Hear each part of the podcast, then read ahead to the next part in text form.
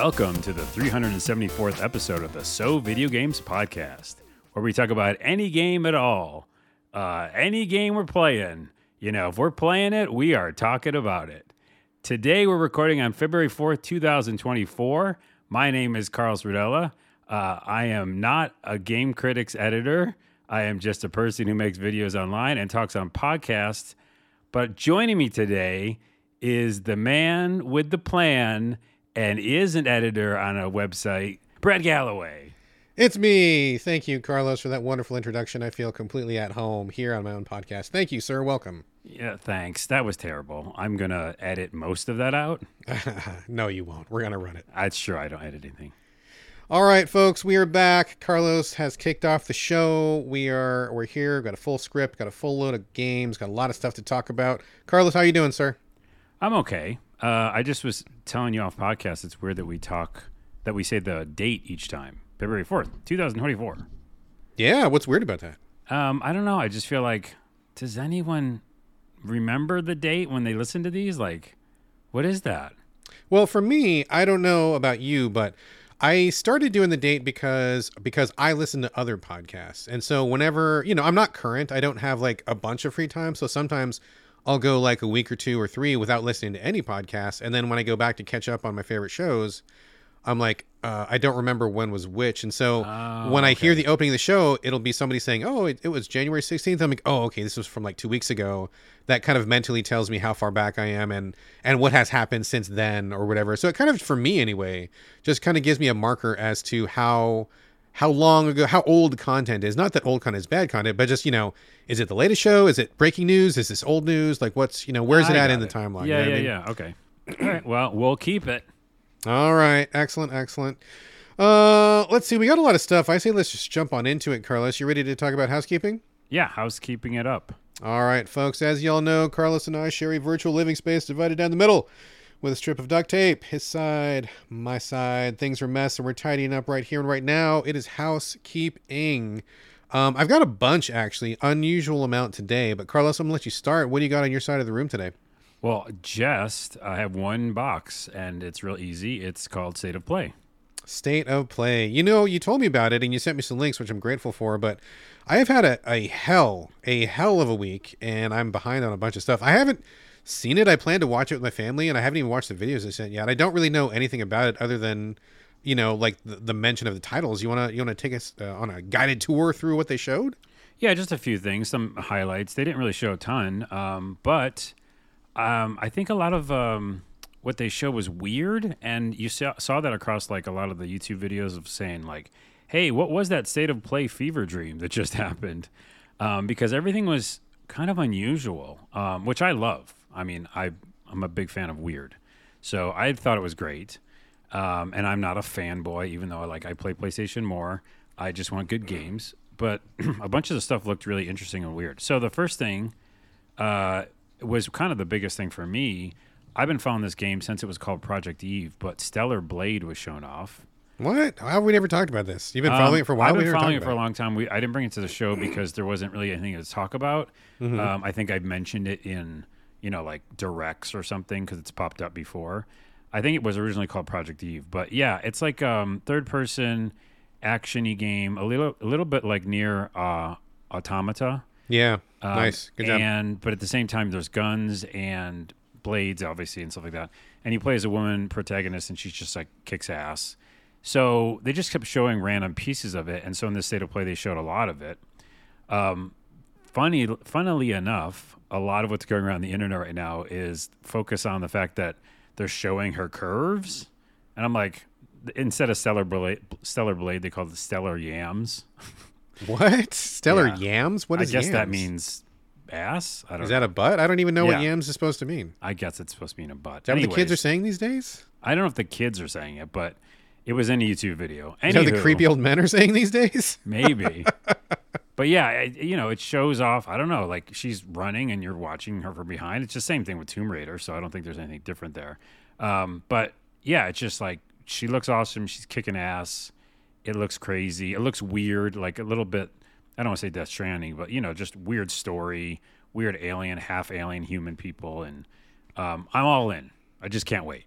So you'll have to check out some of that because it's I will definitely check that out. In fact, maybe after the show, I think today I finally got a little bit of breathing room, so I think I'm going to try to watch this show with with the fam after. after Oh, great, done yeah. recording here. Yeah. it's definitely yeah a weird time. You'll see as I'm going to just hit the highlights, but All right. Um, so that's it. Started off with that, and then it went into Silent Hill 2 remake. Um, you know, showing that you know footage a little bit. It looks okay. Is I it mean- Bloober Team who's doing that? Oh, I didn't look. I, I didn't look. I can't remember. Um, I, it's weird. Silent Hill is weird for me. Um, I mean, you've obviously played. I'm, I'm assuming you've played it. Yeah, yeah. Of course, I played every. And what do you love it, or what's your stance on it? Yeah, I like one the best. Weirdly enough, because it just had a, a moment in time for me on the PlayStation. You know, it was like, what is this? It came out of nowhere.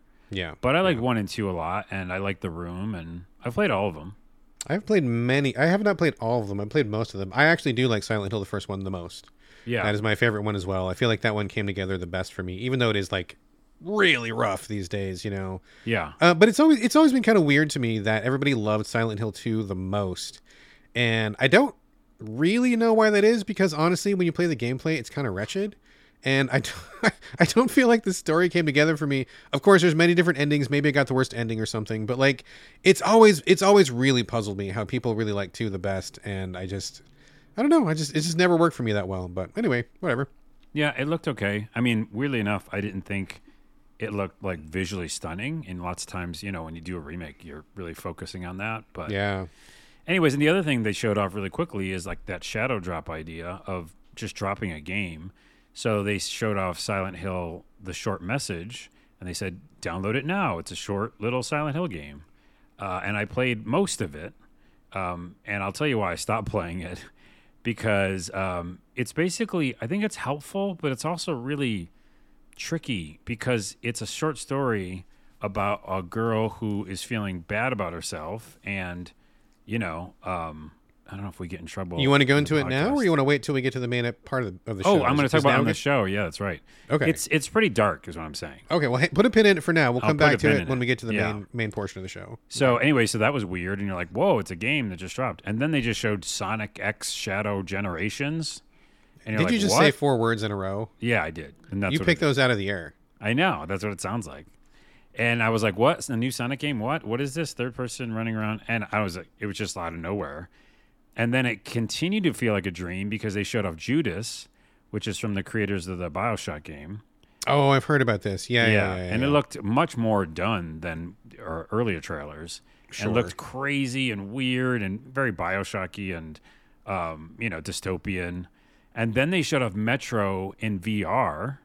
Yeah, uh-huh, uh-huh. Right. I mean, you know, Metro, but it's just the fact that it was like an unusual experience and it looked really cool. Right. Then they showed off Rise of Ronin, which is coming out kind of soon. I think it's this year.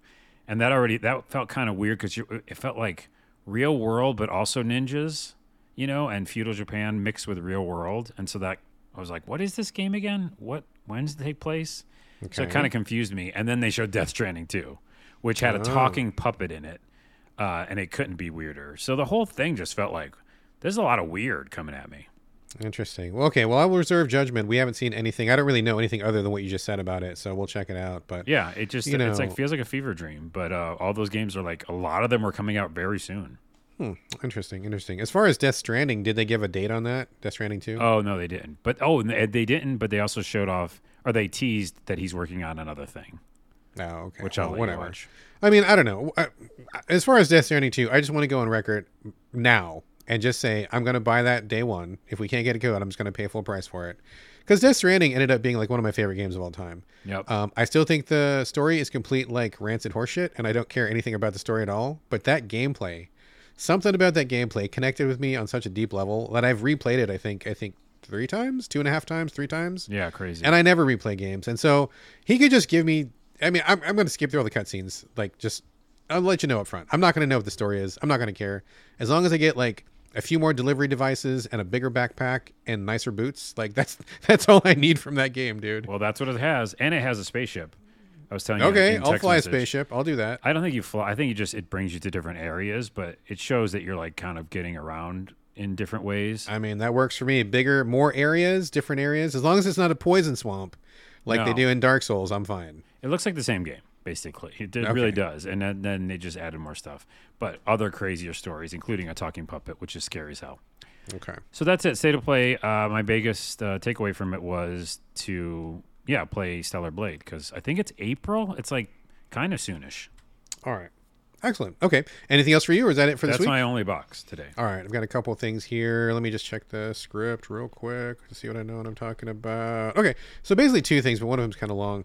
Um, first, there's been a game that I believe is now available from Inkle, the people who just released uh, Highland Song, and they've done that one that we was like a murder mystery on the passenger ship, and they did the one about I can never remember the titles. The one where you're like decoding language in space, and you had your boat that was in like the solar river and stuff. Whatever.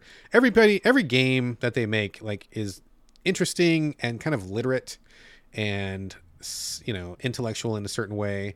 Um, they've got a really good fan following. Um, they also did that like uh, 80 days or whatever uh, that was on phones and stuff. Oh anyway, yeah.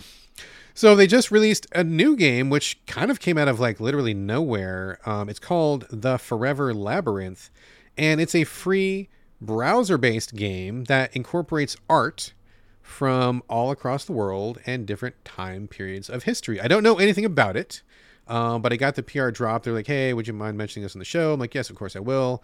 Um, so I'll check it out, and if you like Inkle stuff, um, it's probably worth a, a, a look see. All you got to do is direct your browser over there, and I believe, uh, oh, it was it, it teamed up with Google Arts and Culture. I believe they got funding from like Google directly or their Oh, Arts and. Culture department. So you get just type in the Forever Labyrinth and Inkle, it'll come up. Otherwise, it's it's gle forward slash Forever Labyrinth. You can go there directly if you wish, and see what that is all about. Cool. Check it out. Yes, and the other thing is we got uh, some email from Elio Campitelli, super fan, super listener Elio Campitelli. Um, I'll just read this to you, Carlos. Uh, you have not heard this before, so this is new information for you. Let's read the letter and then we'll just discuss. Okay. Okay. Elio says, and also thank you for writing in, Elio. He says, in a recent episode, Brad talked about online distribution versus physical media. That was the one that you were not here for, Carlos, where I was like, oh, you should go back and listen to it because I talked like the opening, the, the entire opening of the show was me talking about this. Right. Um, and Elio says, I wanted to offer my take, perhaps from an underrepresented point of view in the American discourse. Living in Argentina, online distribution is absolutely fantastic. Access to actual discs is not common. You might see some windows with The Last of Us on display, but there's absolutely no way you'll get a copy of smaller or indie games. On top of that, due to currency and income disparities, the American prices are very expensive for us. So, Steam, uh, until recently, offered regional pricing, which made games much more accessible and played with the local currency. In November, they changed that policy, and now prices are more expensive and in US dollars, but even so, still around 40% cheaper than in the US. Also, there's the environmental perspective. Creating discs and moving them around must be extremely environmentally costly. The plastic used for the disc, the oil used to physically transport uh, transport them and distribute must be massive compared to the cost of sending information through the internet. Without online distribution, games would be much less widely available and less affordable outside the US and other big markets. So, when people rail against online distribution, it always feels a bit like a very first world problem. It's also a bit misguided, I think, because it doesn't matter at all if the data gets into your computer or console via the internet or physical disk. What matters is how the DRM is implemented. Even with physical media, if a game implements DRM via online server, then the parent company can unilaterally decide to shut down those servers and you will lose the ability to play it. In terms of presentation and pre- uh, I'm sorry, preservation, excuse me. In terms of preservation, nothing is stopping libraries and other archival institutions from making long-term backups online distributed games. Again, DRM here is the enemy since neither disks nor backups are useful if the DRM server is shut down and for this, pirated games with DRM removed might be the way to go. Now, I don't want to, to uh, take my own experiences as the experience in these countries because it's also very limited. I only play on PC, have never owned a console, and I live in a big city with good internet. But I do want to highlight that gaming is a global phenomenon and that these conversations should be centered not only around the American markets. Anyway, great show as always, Elio. There we go. Thoughts, All Carlos? right. Yeah, definitely. Like, I think in general, when we have conversations about the industry and all that kind of stuff and games, we're definitely, you know, thinking U.S. and Sure, sure. gaming is obviously global. Um, and yeah, that's 100% right on the actual physical media and all the kind of, you know, toll it takes on uh, the world, you know what I mean? In general, like how it's transported and made, all that kind of stuff. I would say um, a lot of people want physical media that are collectors. I feel like most of my friends that I know uh, who want physical, it's just because they they, they want to like have it in their house or something. You know, I'm not that person, by the way.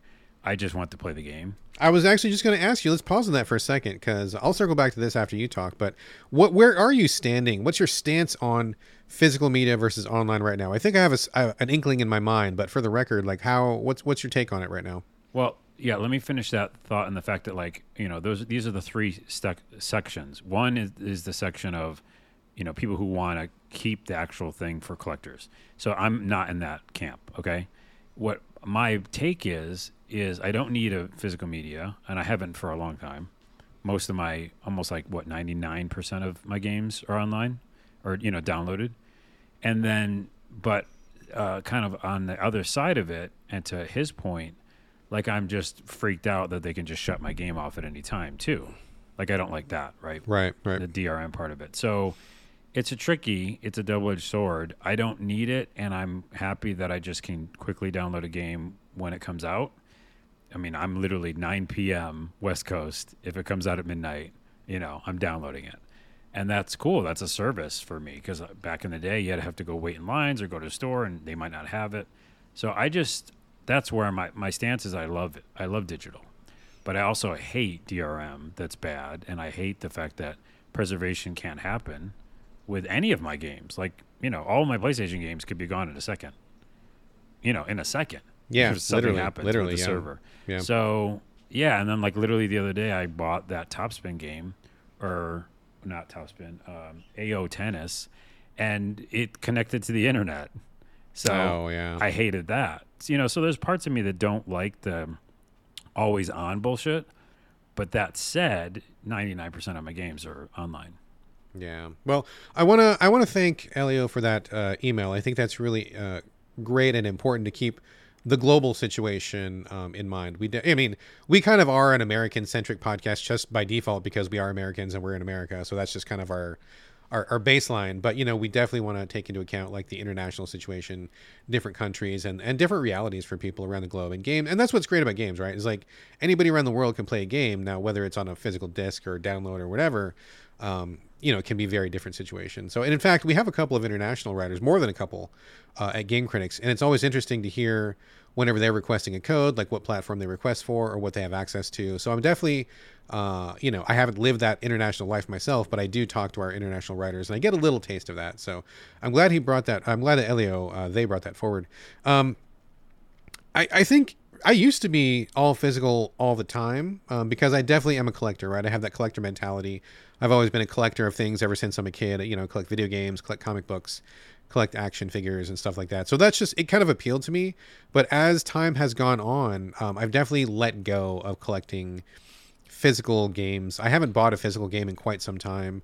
And I think part of it is because it's just not a thing anymore. Like it's so hard to get every game that you want and it was so frustrating to to not have access to certain things that I was just like, whatever, I'm not gonna even bother anymore, because some games don't even come out physical, and sometimes it was like these limited editions, and like if I, you didn't get your pre-order in, then you were screwed, and it just the whole thing kind of felt bad. But also b- beyond that, um, you know, I'm looking at a stack of PlayStation One games. I mean, I've still got all my old stuff. I haven't got rid of any of it yet. Yeah. Um, but I'm looking at it, and it's like, okay, cool. Like I look at it, but I can't really play it because I don't even know where my PlayStation is. I mean, I have it still, but like, does it even work anymore? Does it even will it even connect to the TV I have?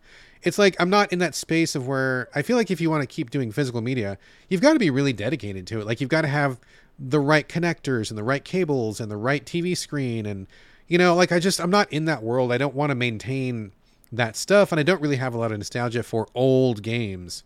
Yeah. Um, and so I'm just I've kind of just let it go. So I think I'm definitely like more in the definitely more on the download side these days, just for ease of use and nothing else. But I do agree. I think that Elio brings up a great point that DRM is the devil, and as as a society, we need to really look hard at how we implement DRM and how much control we are willing to give up of those things. I mean, currently it- feels like 100% of the control is in the hands of the companies, where we're just long-term renting things. Um, for example, uh, we lost internet uh, a couple days ago. Uh, some car crashed into a telephone pole or something, and my entire area lost internet. We still had power, but no internet. And guess what? I couldn't play a single fucking thing on my Xbox because every single game wanted to do like a check-in. Yeah. Like like on a system level, right? So I couldn't play like none of us, none of us could play anything.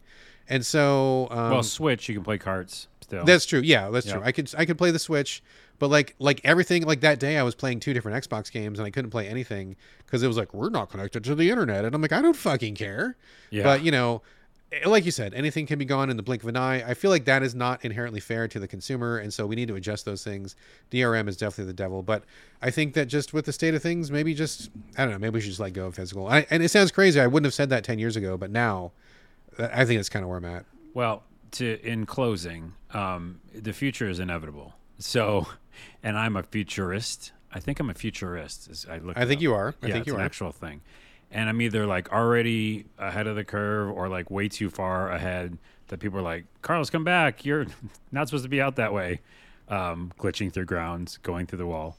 Um, and yeah, I think that it's just inevitable. Like everything is going to be in the ether and we're just going to connect to it with our watch or our fucking glasses or, you know, it's just going to be uh, there's not and the big old boxes that's silly like the, my big huge honking xbox and playstation are going to be gone Well, I'll uh, tell you where I draw the line, though. I'll tell you where I draw the line. okay but that is the future so you can Yeah, draw I any think, line I think you want but I think you're right. No, no. Here's the line I'm drawing. yeah I will never let Elon Musk put anything inside my brain. That is where I draw my fucking right the line. implants yeah Fuck that. I, Fuck okay Elon what if Musk, it's not elon though and it's just like you know sony or, or microsoft has like the new Well- console you can put in your head That's a whole other podcast because on one level that seems like the future and cool, but also DRM, and so I don't want any DRM on my fucking head. Like the minute you stop uh, paying your monthly subscription, they shut down the left part of your brain. Like no, no Right. thanks, man. No thanks. i think implants will be always be that true line in the sand for humanity yeah. not to make this a huge dystopian podcast now, but that is the inevitable like final. God, I don't want to say there's anything finality because there's also singularity talk, but it seems like once we get to the part of like putting things in us, Yeah. Yeah. then it's it's different. But up until that point, and what the future is pretty much now is that yeah, we, we don't really need boxes, and we really don't need um, uh, to own things. So We that's just need just better better management, better rights negotiation, and Yeah. more more consumer privileges. I Well, think. and this is my final thought. The, I just downloaded, which we'll talk about in the show. Well, I won't say what it is, but a huge game, and it's like 68 gigabytes, right? Yeah. That's on my PlayStation. That should never need the internet. Okay. Yeah, Ever, exactly. I agree. I so agree. when that thing happened at your house, you should have been able to play your 65 gigabyte game Fully agree. totally on your Xbox, and so that is the agree. line. That's Yeah. stupid. All right. Well, again, thank you, Elio, for writing in. Hopefully, uh, we addressed the issue. And uh, if you have any more follow up comments or anything else, please feel free to write in. And of course, anybody else listening, we always want your feedback. We always want your thoughts and ideas. Um, send us a message. Send us anything. We'll read it. I guarantee you, we'll read it on the air, and uh, we'll have a nice discussion, and we'll give you a shout out and all that nice stuff. So there you go. Uh, you can get the contact information at the end of the show, as always. All right, Carlos, I'm ready to move on to the main portion of the show. How about you? Almost. I just realized this little box I kicked when we were walking out of the house. Is that what you tripped over? Yeah. Um, we'll talk about our backlog games kind of in this episode, but one Yeah. of my backlogs I was supposed to do, and I didn't because of a reason, which I'm telling you now. Because of a reason, okay. um, I was going to go back to I Am Alive, and I was Oh really excited yeah, I forgot it. about that. Yeah, Yeah. I wrote it down, and then right after it is the words controller support. There's no controller support. There is, but it's half. Like in? Steam, Steam does this all the time, and you wouldn't know. But they'll do it. They'll show the little controller, and then they'll like draw a little dotted line in the middle of it, and they'll say partial support. Mm, okay. So some things don't work or just aren't mapped right, okay. and you can even try to remap with Steam, but sometimes it just gets wonky. And I could not, for the life of me, get all the right buttons mapped, Oh no. so I couldn't play it. I couldn't fucking oh, play Oh, it. Bummer. Like what happened? Like were you like pushing up and then moving left, and you push B and the guy like sits down, or like what happened? It was like I couldn't aim when my gun would trigger, you know, or something, and I had to use the keyboard Oh. for like the gun. And I don't know. I, maybe I'm an idiot, and people can call in or, or email in and say, "Here's what I should do," or hit us hit us up in the Discord. But I couldn't figure it out, and so I was like, "Well, I'll put it on pause, and I, I want to come back to it, but." Unless I don't think they're going to add controller support at this point.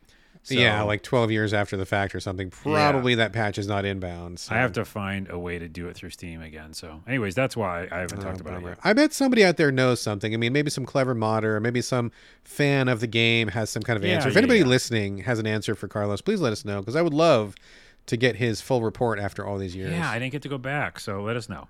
All right. All right, there we go. That was housekeeping. Folks, we're rolling right into the main portion of the show here, kicking it off. Let's stick with you, Carlos, for now. Let's get back to what you mentioned in the housekeeping Silent Hill, the short message, which you said dropped on the same day as the Sony thing, Sony, whatever, direct or showcase or whatever it's called. What's it called? Uh, state of play. State of Play. I don't know anything about this uh, other than what you just said, so why don't you go ahead and fill us in? Right. Yeah. I just was going to talk about in the housekeeping, and here it is now. Uh, It's called Silent Hill: The Short Message.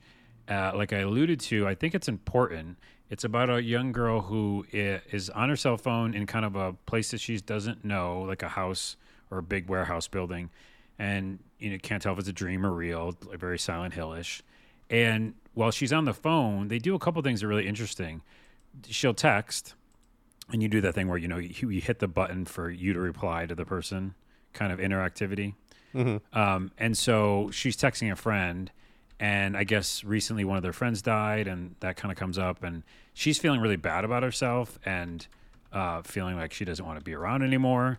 And me personally, I was like already in these kind of dark places myself sometimes recently, and so it wasn't the best game for me to be playing. But at the same time, I appreciate these games because they're helpful for people, right? Like the very beginning of the game, it shows the um, prevention hotline stuff, right? Like that's up on the screen. Oh, they literally do like a little PSA message? Yeah, yeah. Ah, okay. And so I was like, oh, this is going to get, you know, into it. And it does. And again, I think it's important because it's bringing up, you know, things. But at the same time, it's pretty dark. So, anyway, so she's in this warehouse and she's kind of freaked out and it's creepy. It feels very dreamlike. And there's like all these sticky notes that say that, you know, you're worthless. You're not good at anything and making her feel worse about herself. She, it also brings up the likes and stuff on in her Instagram account. Like she wants Okay. more likes. She wants people to see her and you know value her, and she doesn't feel that. Um, and all at the same time, there's these couple like short segments where there's some sort of creepy Silent Hill monster, and they're chasing you, and they actually got me with one jump scare, and they never do.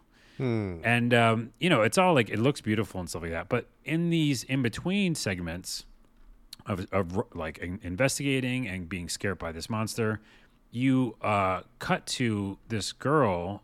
Um, I don't want to spoil anything, but you cut to a girl that was one of your friends, and she's supposedly in this warehouse somewhere. You're supposed to find her, but when they cut to her, it's live action. Oh, really? Weird. Yeah. Okay. And it's really interesting. And then it goes back to you exploring this weird warehouse. And yeah, it's about, you know, people not feeling valued and not wanting to be around anymore and losing people. And at some point, she's like standing on the top of a building, wondering what she should do. It's crazy. Like, it's really dark. Um, and so I'm on a double edged sword about it because I think like it's helpful to know that you're not alone. And, you know, if you're feeling bad, other people feel bad too. But it's also like weird to put monsters in there like Silent Hill Yeah. because it's like I'm already scared. you know what I mean? Right, Like, right, right. This is already is pretty- psychologically disturbing. Yeah. So when the monster started scaring me, I was like, uh, or chasing me, I was like, I don't really want to do this. Anyways, I did half of the game, I think. It's a very short experience, but after like half of it, I was like, I'm good for right now. You know what I mean? Like, it was way too close to home for me. Yeah. Yeah. Um, so I'm telling people that right now because they, they think it's like a cool Silent Hill short game that's normal Silent Hill, which is like just creepy. It's not. It's really just a message. That's why they call it the short the, me- message. the short message. Yeah. and it's I think it's to help people, which is good. But you really do have to be in the mindset to be able to handle it because it's, yeah, Yeah, I mean, it sounds like the short message is don't tie your self esteem to online likes and popularity. That's kind of the message I was getting from you right here. Yeah, but the other message is about like it, it, it's you know life is difficult, and when you're down, know that other people are feeling that way same way too. There's like a third message too, but whatever. Yeah, I just think it's interesting, interactive experience, and I like they did it, um, but it's some tough material. Is the third message? Please pre-order Silent Hill 2. Remake. I know, right? I don't- but it's not tied to Silent Hill 2. You know, it's not like tied Sure. to tied to the remake. But Right, right, right. um, I don't. You know, there's. I, if you remember that, um, what is it called? Direct again of Silent Hill. There was like eight Silent Hill th- experiences or games coming out soon. So this is one of them, and uh, yeah, I think it's interesting, but pretty dark. And it's free, and you can download it now, It's right? free, Was it limited it time, or is this it's just up? I don't know. Okay. I don't know if it's limited, but you can check it out now. All right, there you go. Silent Hill: The Short Message. Yeah. Um, all right. I don't know if uh, anybody remembers, but a couple weeks ago we were talking about stuff that was on sale on uh, the PSN store, and I bought like I think I want to say like I bought like five games for like under ten dollars total. Mm-hmm. I was just fucking around and just like you know I was like oh I, I, I should try some of these things, and we have previously talked a lot about um, keeping crap off of online stores where the curation is not where I think it should be. Like I feel like having crap on your store just makes your store look like crap. It doesn't really like broaden horizons for anybody. It doesn't seem like you're a good store for having all these choices. It just seems like you should really like keep some of this shit out. So, in the interest of being fair, I decided to take 10 bucks and get some of these cheapy games that are they're on the PSN store. They're also on Xbox. This is not in any way like an anti PlayStation rant or anything. This is more about a a crappy store curation rant. Yeah, Uh, yeah. and that goes for everybody, Switch included. Um, so I picked out 3 games and they were all I think either $2 or under. First one was called Super Box Delivery. One was called The Czech Run, as in Czechoslovakia. And the third one was Steampunk Voyage. Um, Okay. Played all of these. And I mean, I was right. Like, these are all like really shitty games. Um, first one, Super Box Delivery, is probably the best one, but that's not saying a whole lot. That's like the best of the worst. Basically, you play this little car that can't stop. You're driving up a road and you got to pick up boxes as you drive. And then the more boxes you collect, uh, the more points you get, and you're just like dodging cars that are incoming. I mean, it's like the most basic thing. You could have played this on like I don't know Atari. The graphics would have been worse, but like basically the same game. It was just really, really um, nothing really to write home about. The Czech Run, I will say, I got a big laugh out of it, but it wasn't a good laugh. In this one, it's like a 2D auto-scrolling um, platforming running type game that you would play on your phone. You play a person, I guess, who's in Czechoslovakia. It's like this guy. You run and you grab a stein of beer. There's lots of beer all across the uh, the course. So I guess the message is people in Czechoslovakia drink a lot of beer while they run. And then the game just gets faster and faster. So you just run over these platforms, jump over pits, grab beer, and you got the beer in your hand the whole time. And it just gets, it goes so fast. It's like to a ludicrous degree that like human reflexes can't keep up. And like I was just like mashing jump and like whatever. I mean, I played, I got the experience in like 20 seconds. And then after that, it was like, okay, I'm good. Yeah. That these, didn't really, yeah, nothing. the- these sound like phone games. I mean, worse than, I mean, like bad worse. phone games. Yeah, Yeah, bad yeah. phone games. And the that's, last that's one, true because phone games nowadays are like incredible. Like, some of them are. yeah, Yeah, some, of are really good. The last one, Steampunk Voyage, was it had some pretty cool art. You look like you're a dude in some kind of steampunk armor. You got a jetpack. I'm a sucker for jetpacks. Um, there's no tutorial of what of any kind. No like on-screen prompts. There is a little control map, but you're in this weird land that has a bunch of like floating islands and giant robots walking back and forth. It's the same robot. They just like copied it multiple times, and you have to like fly with your jetpack with these kind of like floaty physics, and you have to touch blue glowy spots for like some undetermined reason and you just kind of just fly around and touch these spots and i'm like okay i get it and i don't want it to get any more so uh, this is a, a really interesting experiment because I, I chose these things at random i was trying to be open-minded to give these things a shot i was trying to like you know see if the curation would be would be something maybe it'd be a little a surprise, a little little bonus for me. Maybe I was being too harsh, right? Uh, no, no, I was correct. I was right the first time, as I usually am. Ha ha ha! And I just wasted my uh, ten dollars. And I feel like this kind of stuff, it doesn't belong on the PlayStation Store. Like if you're a if you're a first time developer and you're learning your craft and like you're you know that's cool, man. That's cool. Like I, people got to learn this stuff. People make games and they learn how to do it and they make better games as they go. That's all great, but like your pet project does not need to be uploaded to the PlayStation Store. And if I was the PlayStation curator, I'd be like, we don't need this stuff on our store. Yeah. Like I don't know who's buying this stuff other than me.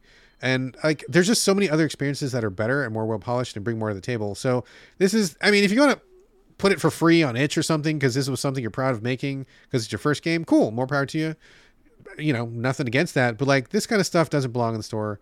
And I was proven correct, and I don't think I'm going to do this experiment again because I would rather have my ten dollars. So Well, uh, by the way, was it different publisher developers? they were all just at random. They were all completely Okay. un- unconnected and different. Yeah. You're, you're right because I've done the same thing. Remember, I played my huge. Uh, Mm-hmm, What was that one? I jumped up as a pig. Although well, I went upwards. Your various jump games and jump stuff. games. yeah. But the point is, is that they are lots of times. Again, no offense, but lots of times the ones they're picking at least are worse than games on itch.io. Like Yeah. Oh yeah. I- oh yeah. I love for sure. itch.io, And that wasn't know? a slam against itch by any means. No, that's that- why I'm saying Yeah. it. Apologies to itch. That was what not I'm a slam. saying is like there is some experimental RPGs that I wish were on my PlayStation that are Yeah. on itch.io. yeah. So this is a perfect example of curation gone wrong because we're not saying we don't want cheap indie things on our bigger consoles. Right. Um, and by the way, Switch can do the same thing because I remember last time I was on there, which was a long time ago. Um, I will be on again when we get the Switch 2. And I saw a ton of shovelware that was like, Oh, yeah, yeah. never going to play this. This goes for all of the publishers. This is Yeah. not pointed at anybody specifically. So, but all all of them need to get like hire somebody. They could hire me, by the way, or you, either one of us. Easily, easily. I'd be happy to do it. Yeah, and um, oh, man, that's a good job for both of us actually. And uh, yeah, because like I could right now go to the homepage of RPGs on itch.io and be like those five, you know, like the top oh, five. Oh yeah, yeah. put them sure. over, and I would because a lot of us, including me, want to get off the PC. Don't you don't ever you know get on your PC to play Steam games and stuff like that. And I would do that itch.io game on my TV. You know what I mean? Yeah, I totally agree, dude. I would much rather see the experimental stuff from Steam or from Itch or from any other like small indie thing where like you know they've got a, a cool concept and just just add some controller support, get it on there. I would much rather give you my two bucks and have this weird experimental thing than to give two bucks to this like shovel. I don't even want to see this stuff in the store, dude. Yeah, I don't either. So it just feels like the lowest fucking possible effort. Like no real value to it. Just trying to catch people who like only have two dollars or maybe don't know any better. Uh, They got to do a better job. Xbox, Sony, Switch. They all got to do a better job at curation. yeah. All right. Anyway, that was it. That was my ten dollar rant. Moving on. That's like a Carlos segment, and you did it. That's It kind of is. I, you know, it is. You were you kind of inspired me a little bit, and I Yeah. I wanted to just test it out. Was was I being too harsh? Was I being too narrow minded? Nope. nope. I was fine. I'm You're good. right. I'm right on the money. So anyway, all right, moving on. Uh Palworld, Carlos, a little little known game. I haven't heard anything about it. I don't see anybody talking about it. no one's it. talking about it. I bet they probably haven't sold very many, but you're playing it. In fact, you played it last week. You talked about it last week, and now you're circling back. So fill us in on this little known anonymous game called Palworld. Anonymous equals 19 million sold. And so sold is an asterisk because it's like 12 million on Steam or something, or I think like that, and 7 million on Game Pass. So Game Pass, of course, is in quotes free, but you still are paying for a subscription. Sure, sure. So, you know, Pale World, uh, Pocketpair, the developers, got some money. Uh, I don't know how their, their deal worked with them, but it's got to be something. You know I'm what I sure they're very happy, whatever their deal was, Yeah. because those numbers are huge numbers. and 12 million on Steam, or not 12 million, 9 million, let's say, on Steam times $30 is very good. That's a lot of money. I don't know what that is, but that's a lot of money. It's a lot of money. So, yeah. I, and also, a quick apology. Last week, I was just so excited and crazed about it um, that I think it was just a rant. And I don't know if any of it was like understandable. If anybody caught anything I said in that review, I think I just did a run on sentence. But I'll try to go a little slower this time and explain why it's so cool. I think last time I mentioned that this developer made a game before this called uh, Craftopia Yes, that's right. and that is a survival game with crafting and weirdness, like just weird shit in that game, including creating a bunch of like weird stuff at your base, like cows or different animals, like creating uh, resources for you so you don't have to. And I think that's one of the key things about Palworld is yes, they added these Pokemon type creatures. A lot of them are their own creations, so they some look similar and some are wildly different. Like again, Depresso was just a depressed creature who's really funny. Um, one of the ones I just got was like this huge sand crab. You know, things that aren't in Pokemon. Um, and then, although is there a Pokemon sand crab? I don't know. I don't follow. uh, but anyways, there's some really weird stuff and dragons and stuff. Yeah. And so I think the key component, which I think I might have mentioned, is why it's so addictive to me and a lot of like the millions of people playing, is because the loop is really fun and good. And when you talk about survival games, lots of times I just bounce because I don't want to run around getting things and it just takes so long. But now in this game, these creatures aren't just to hold guns like the marketing says Yeah. um, and you know do all this kind of craziness tagline stuff they're really just super fun resources like i just made a new base and i put down i have so many different you know pals i picked the pails that i like that do certain things like one is really good at mining. And i went to this place where there's all this ore so you can get all the ore for mining. I put them down made them some beds made a hot tub next to them. Now they're just going right? And it's like a automated system now. Like they still get hurt, they still get upset. There's things that I can fix, but in general, this keeps people on the hook. And why they keep coming back and why the concurrent number is so high for this game is because you're not managing all of it. You know what I mean? yeah. You're yeah. d- you're setting these great little things up, these like systems, These little automated systems. these yeah. little automated systems. You could they could take out Pokemon. You could make them robots. You Right, know, right, You right. could make them cows like they did in Craftopia, and then these things help you, you know, get the things you want. Craft more things that are fun. Like I just made a crown for myself, and like you know, I made some really weird um, metal structures that I can make my house out of. I did all that because I've set up these systems. So I think that's one of the unsung heroes of this game. The other unsung hero I didn't mention last time, and I think you would, uh, I think anybody appreciate this. All the boxes that you put your resources in are shared, uh, meaning like you just throw crap anywhere in any box, and whenever you want to build something, it just pulls the resource. Oh, that's yes. Isn't that Thank beautiful? you. Yes, please. Thank you. Every game needs to do that from to here on out. quality of life. Let's do it, please. Yeah, yes. it's a it's called global, like a global allocation. yes. Um, so these are the and these, these are the unsung heroes of why this game's good. Everyone's focusing on a Pokemon with gun, and again, it takes a lot of time to make a gun. Guns have ammo, by the way, and run out super fast. Hmm. So I don't use guns in this game. Like I just have a really good, you know me, spear, and I do some melee, and I have these two uh, cats that I love, Mau and Mau Crystal, and they're these two little cute cats, and they just crush they like just destroy everybody with their weapons and their their um, not weapons, their magic powers. One just crystallizes everybody and does all these frost powers. The other just has magic, like dark magic. Uh, so I'm running around with a spear and two cats. But um, but yeah, I just think that like the the marketing or the thing that you might be getting the tagline of Pokemon with guns is not really what this game is. This game is super addictive, and and and you know the systems in play are what keep you. The the third thing is, and why I'm still playing it, and this is my update, is it does have that mix, like I said last week, of Elden Ring, where the map opens up as you go further. Some places you can't get to because it's too hot, so you have to craft armor to get you know to be able to deal with the heat, or it's too cold, so you have to have armor for that. And then you can just find weird dungeons and you can go and defeat a boss in a dungeon. Or some dungeons have like just random resources in them. But that explorability is another reason why people are playing this game, right? It's not like I feel like every Pokemon game I've ever played to just do the comparison. It's like I know what this is the town, you know, this is the woods, and I'm gonna randomly find some Pokemon. I have to battle them, but like I don't know what the fuck I'm gonna find in this game, right? Yeah. Like there's an island somewhere and it's just got some weird tree on it and you get points from it. I'm like, what the fuck is that? You know? Or there's an NPC in this um I found this fisherman town and all these NPCs were there for selling stuff. And I didn't even know that was a thing in the game. That like all these little kind of uh, you know, what are they called? You know, NPCs that sell stuff. What's like a the word? shopkeeper. She's like a shopkeeper, yeah.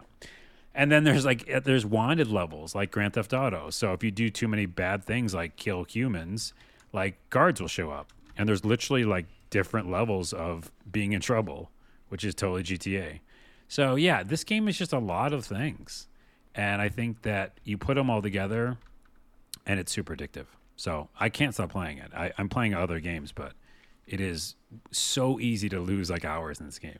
That's interesting. You know, I, I, I definitely remember this, and, and like everyone else, we did remember it for being Pokemon with guns. But I do feel like the the narrative has shifted, at least in my circles, because I still see people talking about Pow World every day, and everybody has really dropped the guns. I don't really even hear about the guns. What I hear about now is like the base building, Yeah. and that kind of a thing, which seems to be like from what you're saying, the the true personality of this game. They marketed it in a very canny way to get people's attention, but now that they're in, they realize there's more to it than just blasting animals with other animals and stuff. So I don't think this is my jam. I'm not, I, to be honest very little interest in this, and that's okay because not every game is for everybody. But it is interesting to see how deep you're getting into this and how popular it's become. I, you know, I I figured it would do like okay just because just the novelty factor alone and how many Pokemon fans are out there. But like it seems like they've really tapped into something. So that core of the crafting and the automation and the exploration must really be popping, dude. So yeah, congratulations to them. Congratulations, but also it's such a good. Um, what's the word I want? Um, I'm losing all words today, but it's like a, a, a point that you can look at for developers, you know, and say uh, this is something we can do, which is one mash a bunch of ideas together. Okay, that's one thing. But the other thing is that experimental nature and weirdness factor goes a long way in games. yeah, like for sure. why was Skyrim again? I always go back to Skyrim, but Skyrim was really massive because it was like I don't know what the fuck's gonna happen.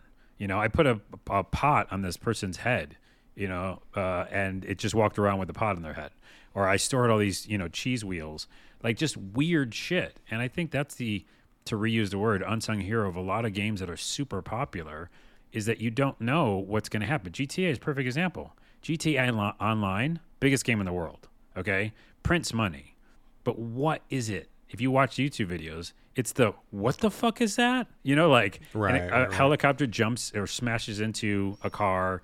It, the, the guy jumps out. They steal something. Whatever.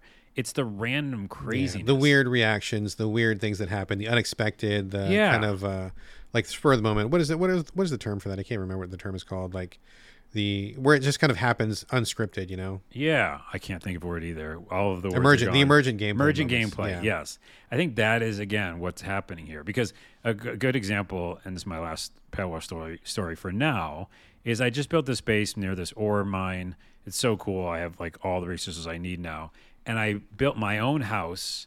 I just redid the whole thing, made my own house away from all the craziness because it's like you know all these automated systems, pails running around, all this stuff. So I made my house like a, on a hill nearby. Did you say pale? Oh, jeez, you fucker. I'm saying it this whole time, and everybody listening is like, he's saying it wrong. Sorry, I just had to circle back to last. It's okay. It's a comment on all the TikTok videos. Uh, I just stopped saying the word, by the way, in my videos. um, is I built this house up here, and you know it's outside of my zone. Uh, well, two stories real quick. So it's outside of the zone. They pick a little like a blue line, blue circle around your zone where your base is. And so my house that I started building is halfway outside of that zone, just because it's better. It's like more space. So I built it, and I'm working on it, and it's a work in progress. I go up there one day, and half of it's on fire. And I go, What? what the fuck?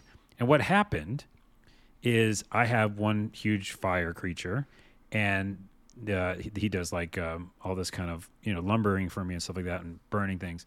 Anyway, so wolves had attacked my house, unbeknownst to me, and they were just fucking shit up. They were like smashing my wall, and because it was near the outside of the zone, you know, and they could do that. They they can aggro out there.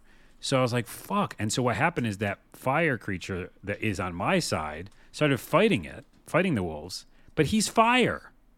So he burned, he like caught, he did like a fireball and it hit my house. Little collateral damage, friendly fire. Oh, going on. yeah. Yeah. Collateral damage. I had to like repair the whole half side of the house. And that's what I'm talking about. Okay. The other thing is like when I first started building that base, a huge like level 35 uh, creature was in the area where I was building the base. Like he just showed up. And I was like, oh, you can't be here. You know what I mean? Like, this is my house now. And so I had to build a fence. I leave, wait for him to leave. That I'd build a fence so he would never be able to come back in. And so he, he he tried to come back in.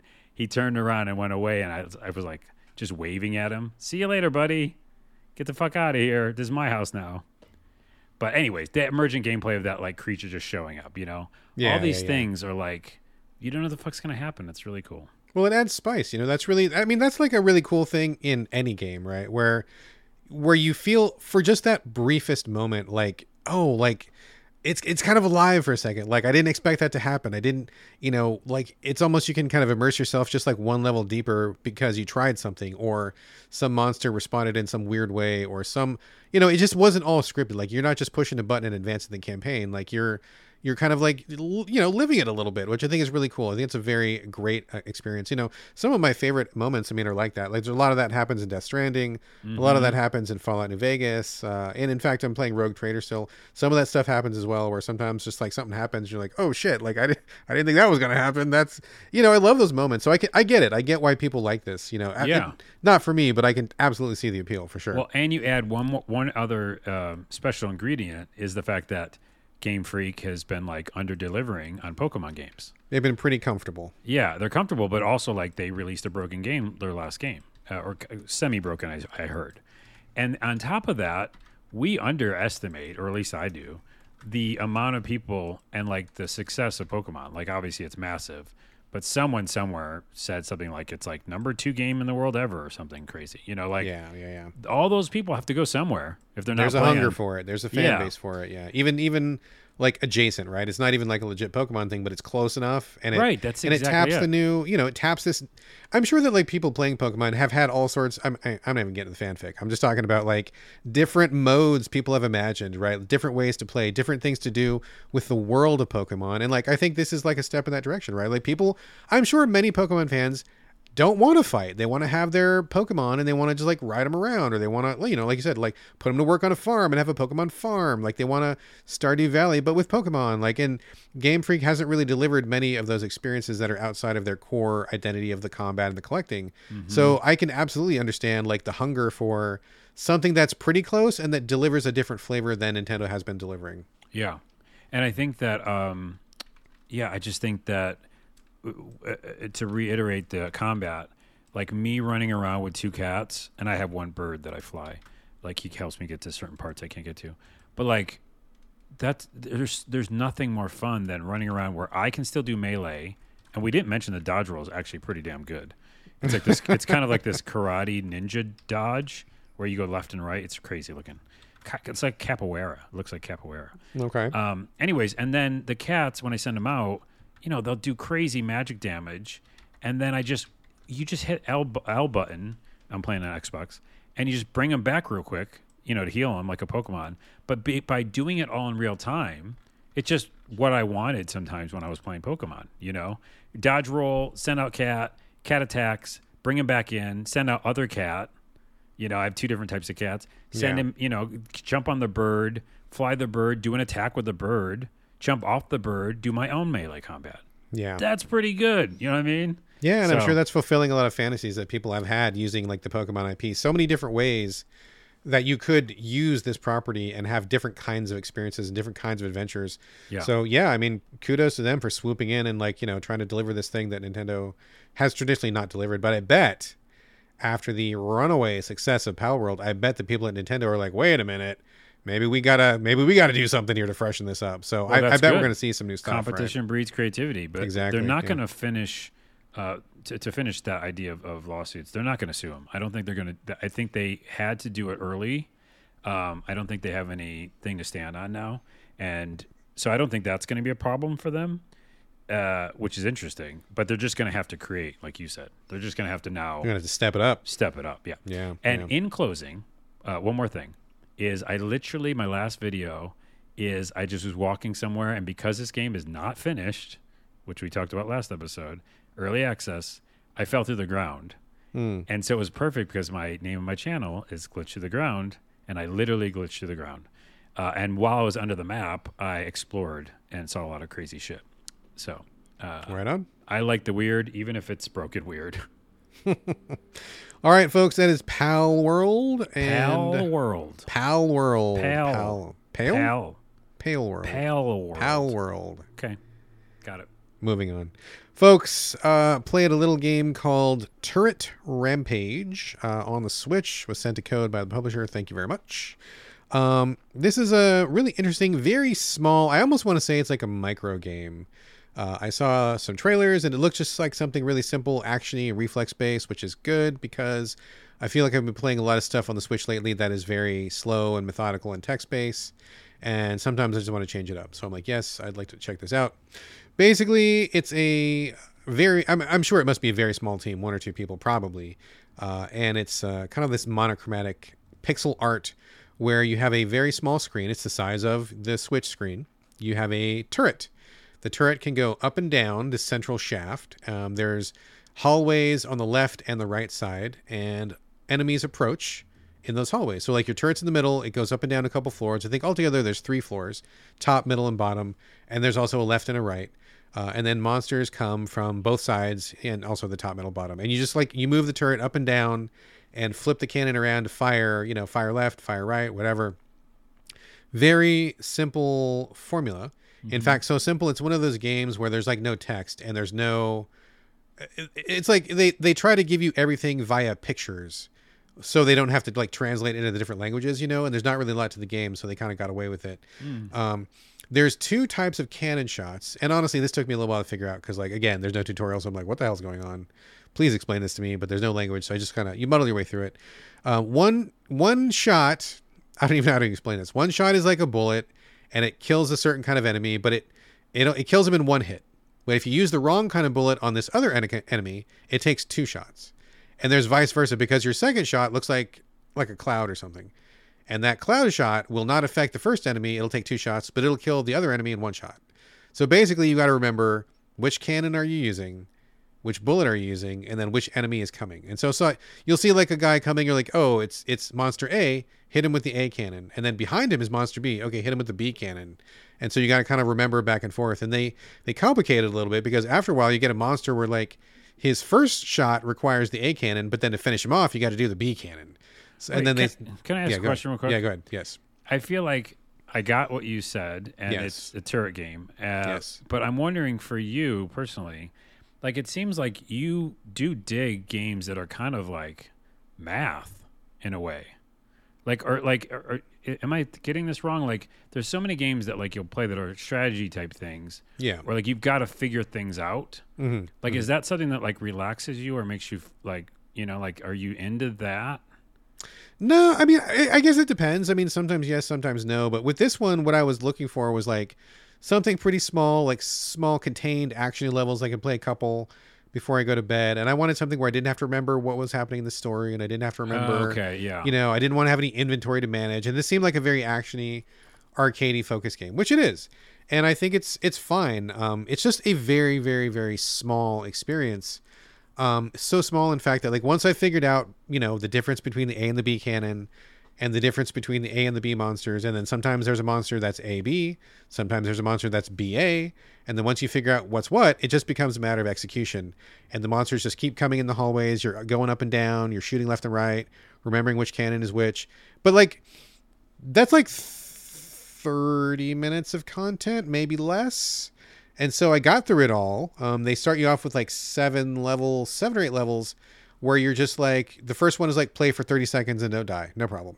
Then it's like play for 45 seconds and don't die. No problem.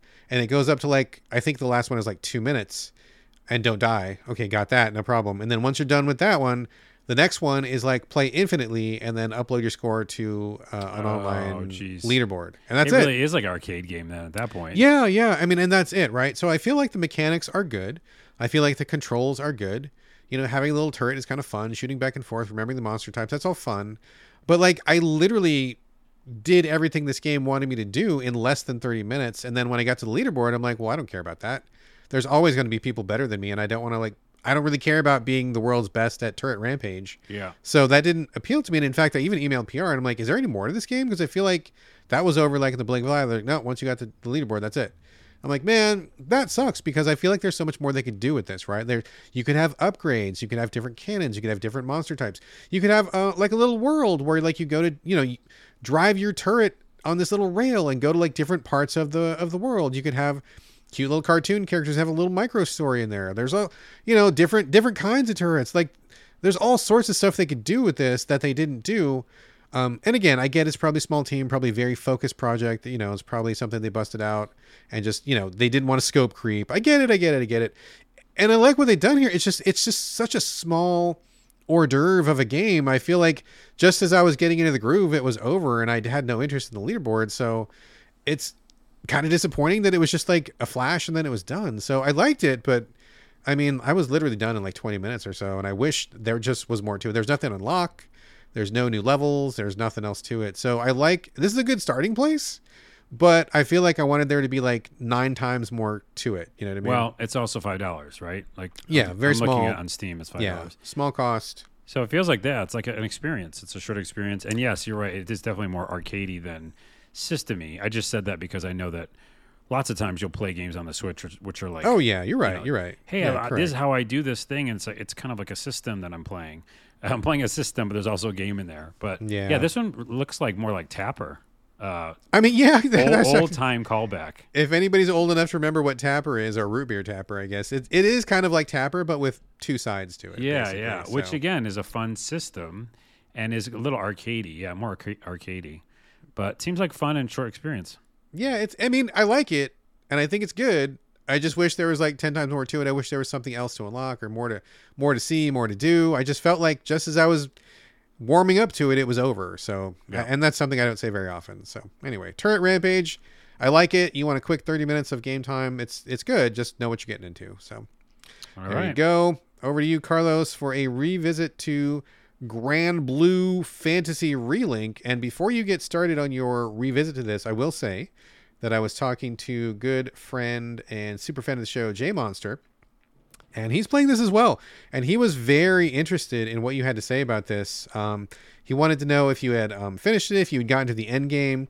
He was kind of comparing it to Monster Hunter, and that kind of took me sh- for a loop. I was like, wait, what? How? What? This is the anime combat game. What are you talking about? He's like, oh, well, when you get to the the end of the game, there's like this other mode where you grind for resources, and I think that was the comparison of like you know grinding for better better loot and better resources once you get to that end game. And I'm like, oh, okay, well, I didn't know about that. Um, I guess it gets really tough, and you got to play online and stuff. So. Uh, I'm, he wants to know what you've got to say about that, and I guess I didn't know that even existed, but I am curious uh, where you ended up and like what do you think about all that? Yeah, I think the game has two options. Basically, you can play the game as a campaign, and the campaign is actually shorter than like the original Granblue Fantasy was like hundreds of hours long. Mm-hmm. Um, I didn't play it, but I've heard. And this is like yeah, ten to fifteen hours probably if you just like mainline the campaign. Right. And again, not to interrupt you, but for my own memory, this is like third person, like real time combat action, right? Is yeah, that or- third yeah. person with a, a party with a team. Okay, okay. So kind Um, of like like a Tales kind of a thing, sort of. Yeah, but and you don't control them. They kind of just you know do what- they're gonna do. They do their Gotcha. moves, and you can pick who you want to actually be in the party uh, any time before the battle starts. But when the Mm-hmm. battle's going, it's just you're that person. Uh, that works fine for me because I'm always like the main character, you know. So I never am the other characters. Gotcha. Um, so that's the that's the way it plays out. It's uh, I think I mentioned last time. It's good dodge roll, third person action RPG, uh, big bosses, but also like regular monsters, and things like find the secret chest and you know tons of resources all around. And you upgrade your stuff. I don't think I mentioned it last time. You upgrade your weapons. You keep improving your weapons and unlocking them and getting them more high level. I like leveled all my weapons up really early because you're again finding those resources. But there's actually to the kind of point of the Monster Hunter, even the main campaign is really boss heavy. Like, every time you think you're like just at another part of the story, it's like dun dun dun dun, and this huge golem comes out of nowhere. and literally, I fought a golem in the sand. And after that, you're like, oh well, now we're gonna chill and go back to town like an RPG. You know, I'm gonna talk to people, do side quests. There's those, but in general, the campaign wants you to go from boss to bigger boss. Like it really does feel like you are taking out bosses in this game. Hmm, and I don't think I mentioned it last time because I didn't get far enough. So I don't I don't know how I feel about that. It doesn't feel like a traditional RPG at all. And it does have that kind of online kind of we could do this together. We could go on, you know, there's a questing with friends kind of thing. And so it feels like a different type of RPG in that way. And uh, yeah, like there's side quests, but it's like you collect shit while you're out and about, and then you go back to a town and say, "Hey, I got that thing you wanted." Right? Gotcha. That's the side quest. So it feels like it's got that almost MMO-ish component to it. And but if you're just playing the campaign, it doesn't matter because you're really focused on just the story. So that's what I did at some point. I got mainlined it. Um, I kept it on normal the whole time. Uh, near the very end, a lot of it's bullet spongy. Okay. And I don't know why. Again, even Tales or not Tales. Was it Tales? That just Arise. Yeah, Tales of Arise yeah, yeah, yeah, yeah, yeah. did the same thing. I also did the same thing near the end game. I turned it down to easy because it's just hit points. yeah. And if you're yeah. doing that, I t- again, developers listening, just don't, just don't. Like, there's no, I don't know who that's for. Um, if it's end game, if it's truly end game, and you beat the campaign, then that's fine. You know, make them bullet spongy. But in the campaign, it shouldn't be that. So. I got literally to the last boss, which was like, you know, eight bosses. You know what I mean? yeah, yeah, yeah. And I was like, no, that's okay. I'll make that story mode. Um, by the way, even in story mode, took a fucking half hour. You know what I mean? Right. Um, so it's still, yeah, I, I- I think that it was a fun time in my mind. I'm not going to review it, but it's like an eight. Okay. So it's like that. It's like, this is a fun ass time. And I kind of really like the story. But at the end, I was like, I'm ready for it to be over. Let's hit, uh, knock it down a story. Don't have to, you know, spend a million years on this boss. And then they do this kind of episode zero, like you can keep playing. Like there's another story bit, you know, after the, the game's over. I haven't done that. I don't know if I will. And to his point, like, you know, there's definitely like more bosses. There's definitely more things you can do. yeah, he was saying there was like like hundred like a hundred hours of gameplay after you roll credits. Probably. I mean, Yeah. th- you could always see in the game that they were alluding to, like, you don't have enough resources for that yet. You know what I mean? Right, right, right. And so I just, that's why this game is two games. It's a short campaign. And if you want to just do that for an 8, 8.5 kind of RPG, that's what it is. And I beat it. I don't know if I said that, but I beat it. Yeah. okay, okay. And then I don't think I will go to that grind thing. I think that's for certain people, Right. but I don't. That's just not my jam. So I won't probably grind in it. And also, there's another game I'll be talking about on the show right now that I'm addicted to. So, but I think it's a very solid RPG that's very fun, and yeah, it's just a lot of bosses. It really is Okay. and a lot of like uh, it's hard to see what's happening on screen because you know so much shit's going on See, that was my takeaway, right? Like every time somebody recommended this to me, and not just J Monster, but other people have asked if I was getting into this. Maybe maybe it is the boss heaviness that is kind of triggering the Monster Hunter comparisons. But like when I was watching, I was like, "Am I thinking of the same game?" Let me YouTube this again because maybe I'm thinking of something different, and I thought I was mistaken, but I wasn't. Because when I looked at these videos, it just looks like random anime stuff happening on screen and I can't tell what's going on. I'm like, I don't, I don't want to play this. This is not my jam.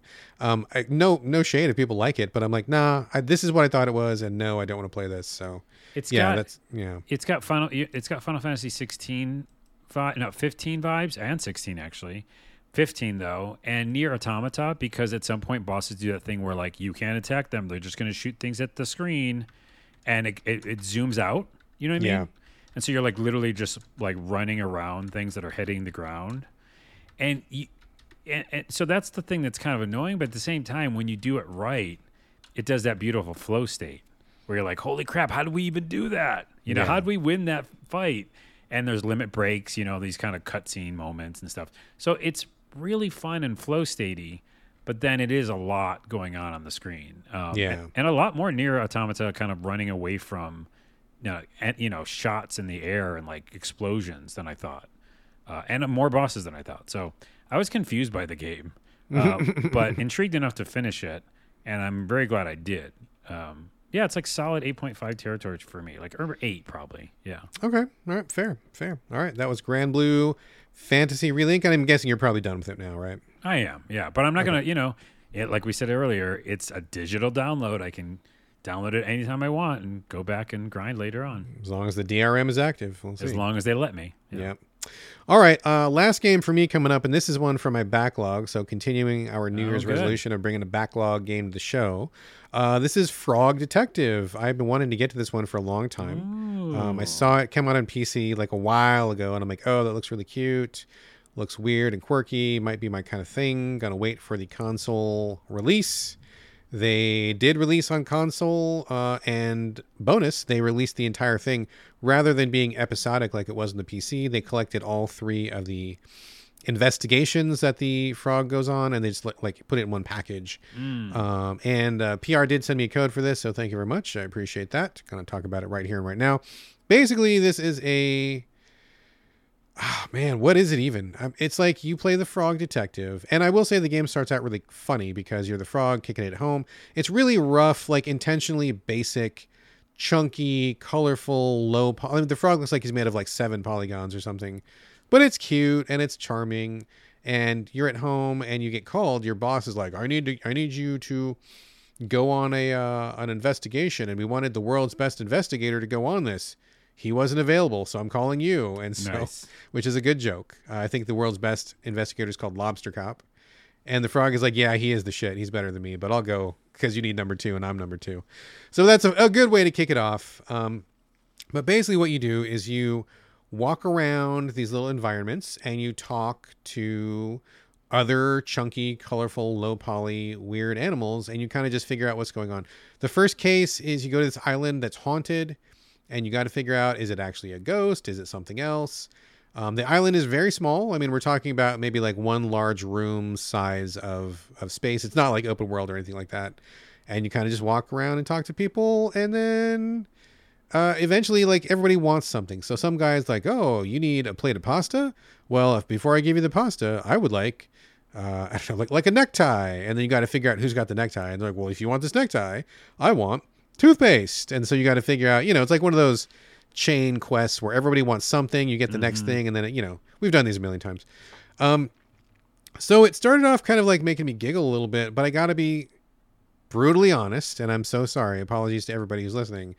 I I bounced off of this like so hard and so fast because that's really all it was was like you're just talking to these characters and it's one of those like if you think it's really funny then you're to really like it and I thought it was like okay like the first joke was great but it kind of just went downhill from there. And it wasn't even like really jokes. It was just like I'm very strange and this whole thing is very strange. Isn't this strange? And if you like that vibe of strange maybe that'll be entertaining for you but i found it just to be kind of tedious. I was like i'm not laughing. Yeah. and i don't think that this game is really doing anything challenging or clever in terms of gameplay because it's just like one of those talk to every single person and then figure out who's got the thing you need and then talk to them again and remember who needed the next thing and i'm like ugh you know and with with the you know with the dialogue not grabbing me um, that's really all there is to the game is just walking around and talking. And if you don't like the dialogue, there's not really a lot left to the game. So I started playing it, and, and God's honest truth, dude, I started getting like really sleepy because I was like, I'm getting kind of bored of this, and it's not, nothing exciting is happening. I'm not laughing. It's not, you know, there's there's no twist. It's just like, do you like this vibe or don't you? And if That's you what I was do, gonna say. It is a vibe. Yeah. yeah, it's a vibe. If you like the vibe, then cool, you're gonna like it. But if you're just indifferent to the vibe or don't care for the vibe, th- that's all this game has to offer. So I got really bored of it really quickly, and I didn't laugh, and I didn't like the vibe, and I bounced, which is a shame because I think when you see screenshots, it's pretty cute, and I like frogs, and I like detectives, and the idea of mashing that together is fun. But it just it just didn't work for me, and I got uh I got I got out. I got out pretty quickly. Well, you so- tried and you you played a game from your backlog, and I would say, yeah, to your point, it's like Night in the Woods. Like if you like the vibe of Night in the Woods, you're gonna love it. you're gonna love that game because that's all it is the whole time. And I And do. if you don't like that vibe, right, you better get out. and that's So- what this game is. It's like a vibe of that that those Yeah. characters in that frog world. Yeah, it's pure vibes game. So if you like the vibe, great. I didn't like the vibe. I didn't care for it. But there we go. Check off another backlog game. That was one I meant to get to. So there we go. Promise fulfilled this episode. Good job. Back to you, Carlos, for the final game of the show Like a Dragon Infinite Wealth. Uh, which has an asterisk next to it because Okay. it was supposed to be a backlog game. you were supposed to be playing just Like a Dragon. What? Like Yes. Yakuza Like a Dragon, right? Yes, because that was gonna be my backlog game to match yours. Infinite uh, Infinite Wealth is the new game. Like a Dragon, the first one is Yes. came out for a while. I have the digital download. I started it. You'd beaten that game, the original, yes, No, I've gotten very close. I didn't Oh, actually okay. finish it, but I Like played a Dragon. lot of it. Yeah. right. And so this is the Yakuza, Yakuza games. Like a Dragon was one of the. I think it might be the first one that turned it to turn based. Uh, like a Dragon is the first one that was turn-based combat. Yes, And I found that very fun and relaxing. And I thought there were so many good things about it. But like the Yakuza games, um, they are very slow at times and on purpose, actually perfectly to the point of a vibe. If you like Yakuza vibe, you're going to like the Yakuza games, right? yes, The vibe is sometimes it's very long cutscenes and long story. You might not ever even touch your controller for a very long time, uh, and that's just part of it, right? Because they're building. I know they're building drama, like almost like soap opera drama, Yeah. and then they're building connection to characters and people. And Oh yourself. yeah. Character. Character is king in that game. king and then you you know as Kasuga you're like finding these different connections and working with those connections as well so anyways it's a real vibe about characters so that first game even though I really liked the turn-based combat and I was going to go back to it for the backlog it just got a little long in the tooth for me like I wasn't feeling the vibe Mm-hmm, mm-hmm. and then I also saw online a bunch of people saying like, yes, it'd be better if you play that one first because it's Infinite Wealth is a direct sequel, like Oh yeah, those games are always so story heavy. Yeah, story for sure. heavy, and it's it relies on a lot of knowledge, but also just like to get the vibe again, to reuse the word of Infinite Wealth. It's good to have known what happens. But um, a bunch of other people on YouTube said like you could also go into it right away because it does a lot of like, hey, if you don't remember this guy or girl, this is the story. So that you know they do the recap. So they do a recap. Okay. Yeah. Uh, not like a recap in the beginning, not at all. I'm just saying, like, as things happen, they'll do like, hey, do I want to like think about this for a minute?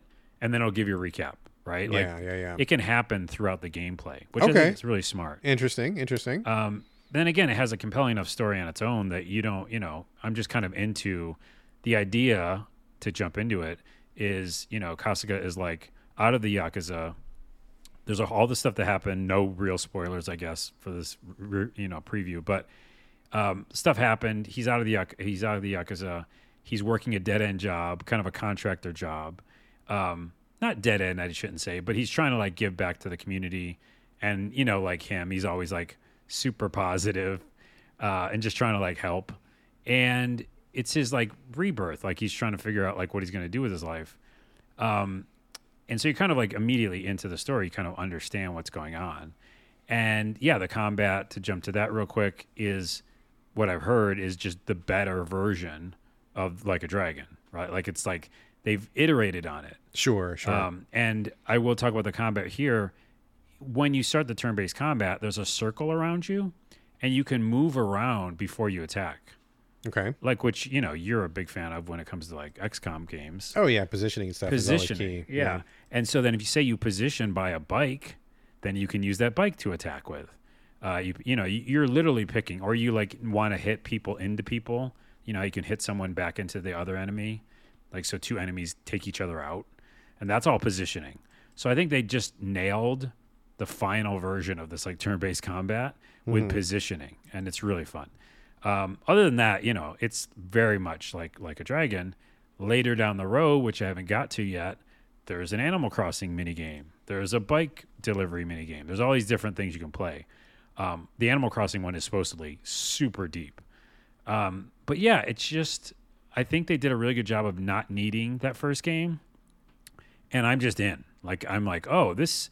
I'm kind of more in for some reason um, because I kind of like the story hits harder with me. And let me just touch on that real quickly without spoilers. It he he starts over. He has his job.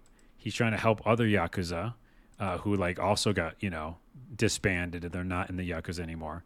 But at some point, minor minor spoiler, this is the very beginning of the game. He loses his job, and so why this is also the game I'm going to play because it touches close to home. All these layoffs happen. Oh, okay. Jesus, that yeah, that's too real, man. It also talks about the economy, and like the first game, it talks about homelessness. And you know, I if you remember, Kasuga's like friends with a lot of people who are just Oh yeah, homelessness was a huge part of that first Yeah. game. Yeah. So it's still there, like, and they talk about the pandemic a little bit, and they talk about virality and views and YouTubers, and you know, I'm not going into too much of it, but like, there's a part where he gets, you know, Kasuga has a problem because I wouldn't say he gets canceled, but kind of, uh, and you know, a YouTuber like helps hurt his career and like his person and his brand. Oh wow. So it's like all these things that like totally resonate with not just me, but people living right now. And so I think that's why it's another easy in. It's like you don't have to have played the first game. It's like this is something I think a lot of us can understand. Yeah, it sounds very of the moment, very current, very relatable on many ways, despite being you know yakuza oriented. I'm sure many of our listeners are probably not in the yakuza, so you know not that, but like just you know our current society and the things that we deal with, especially online. I mean, that seems very very relevant. Yeah. So I think it's it is a great starting point for me. I'm not gonna, you know, so there's me saying I'm not gonna go do the backlog right now. Maybe I'll go back to it. I don't know. But this just feels like that V2 of Like a Dragon, and it's like everything's better. And it's coarse. it's got all the weirdness in it, which I love. Again, back to the weirdness. The first weapon I got um, to upgrade my bat, I bought a uh, uh, giant vibrator. Oh wow. Okay. Yeah. And, you know, okay, crass, yes. Funny, kind of yes. Uh, the other, my other guy has uh, a giant sausage, you know. Nice. Anyways, there's just weirdness. And then, like, the best armor in the game is like 29 million yen or something. You can never afford it. And it's like golden underwear, you know. Sure. so- what, what else would it be? What else would it be? So there's weird stuff like that, but the, really why I'm so excited to immediately play it as soon as we're finished recording is that that beautiful, which you can remember, that beautiful loop that they do, which is yes, there's long periods of time where there's story, but when you're not doing the story, which you you know get invested in at some point, you're just like finding shit on the map. You're finding people to fight. And someone said this also in a YouTube video. It reminds me of Earthbound Yeah, a little bit. I can see that. I can see that. because it's yeah. real world, but you're totally thinking everything's an RPG. Like Kasuga loves RPGs, Yes. and when he even sees certain people, he imagines them as big, bigger characters or monsters. Yeah, that was a whole theme in the first one too. He was Yeah. he was seeing the whole world as if he was in an RPG. Yeah. Yeah, so he still does, right? He's not going to change. And that just makes it feel like the loop of running around finding stuff, doing side missions, doing these mini games, then leveling up, finding weird new weapons, and then like you mentioned with like a dragon, um, having these intimate moment conversations with people that re- really kind of can resonate, you know? Yeah. Yeah, for sure. And then a layer on top of that, this like the economy, layoffs, and you know YouTube and views, like it's just doing a lot of things. So I'd say the only con is that when they do the really over the top, like oh I'm gonna ask a girl out, but I don't know what to do, you know, and that's the whole beginning of this game, by the way. Right, right, right. He just doesn't seem like a real man, like a person. I shouldn't say Yeah. real man because what's a real man? But like he doesn't seem like a grown person. you know what I mean? that's like, a, that's a weird recurring theme in a lot of Japanese media, right? Like the, it is. the insecurity about like asking girls out, and I mean that's I, I, I am not qualified to comment on that from a, a learned cultural perspective, but I have noticed that being a very very common and very often repeated theme in like anime and video games, where it's like some hero or something, but then he totally crumbles when it has to like ask a girl out or something it's like so that. Japanese, and Yeah. that is not even a stereotype. It's just what is coming from Japanese developers, Yeah. which is like, you know, taking this old school respect mentality that is still part of Japan. Uh, you know, lots of respect and things done different ways than other people in other countries, but like multiplying by a hundred when it comes to a video game. You know, at times because Yeah, yeah. like even people using the most respect in the world would figure out at some point how to ask a girl out. You know, maybe. Um, that I mean, the said, species has to continue, so at some point you might want to like figure out how to ask somebody out on a date. So It's just the, yeah, the longest version of this, the very beginning of the game was me or Kasuga, me slash Kasuga, figuring out how to like ask this girl out, um, and then literally talking to his buddies afterwards, saying like, "What did I do wrong?" You know. anyway, so that's the only con for me is those moments happen, and I'm like, this is taking me out of the game. You know right, what I mean? right, right. Yeah, it's pretty silly, but because okay. uh, oh and this is the last thing i'll say the thing to totally double-edged sword that the thing that keeps me in the game is all these guys are 40 plus and they even comment on it they're like we're just 40 plus guys with no job you know and like what and we're trying to be heroes and i'm like that's me they're talking to me again, too real. too real. See, this is too real in a good way. I'm like, yeah, Yeah. I'll own up to being a nerd who also thinks he's in, our, in an RPG. This is this is Carlos Rodela, the game. It is Carlos Rodela Kasuga. Wait, podcast title. Carlos Kasuga? Carlos Kasuga. Yeah, I was, I was gonna. That's pretty that. good because Kasuga is his last name. All right, Carlos Kasuga for the win. I am wildly into this game. And by the way, this is not a spoiler, but you go to the you go to the states in this game. Oh, do you? Okay, I didn't know that. You didn't know that? Spoiler. Or he goes to Hawaii or something, right? Doesn't Yeah, he? Hawaii, right? Okay, yeah, yeah, yeah. I'm not in Hawaii yet. I've played this game for fucking 15 hours or something. Right. Like, right. not yeah, I'm doing some side shit, but like, you're I'm not in Hawaii. Like the, the game hadn't even fully fully started. So this game's a, a, a time suck. I love it. I love it.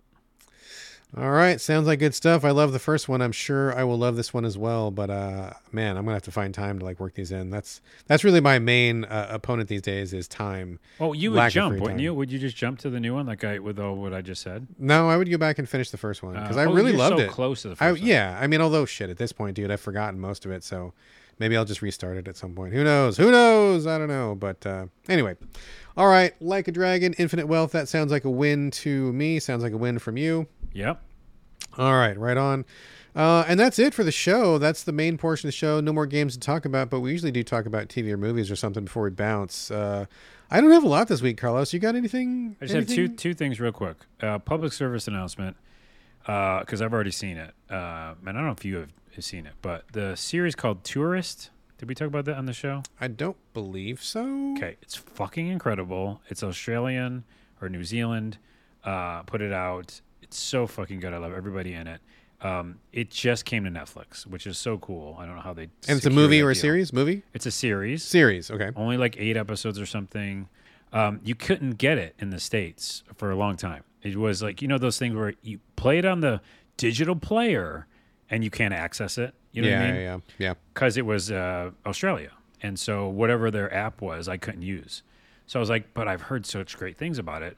I downloaded it, watched it, told everybody I knew, um, and now it's in the states. Now you can get it on Netflix US. Excellent, excellent. So- and what's the gist of it? it's a guy who doesn't you know amnesia he's doesn't know what what uh you know anything about anything and he's in a small little town and he's trying to figure it out but he's also like surprisingly good at combat you know what i mean Oh, sure. Okay. uh man it takes some turns though it's fucking great okay. i All can't right. you haven't if you haven't seen it man go do yourself a favor No, man. I have been I've been pretty slammed. We have not had much time for anything this week. it's week. a short so- series it's a short series Okay. and you liked some of my recommendations Is um, is this is this family appropriate or not? uh, ish i mean Like a there's teen some like a teen could watch this? Yeah, I, there's. I mean, nothing terrible. Okay. All right. We'll give it a shot. All right.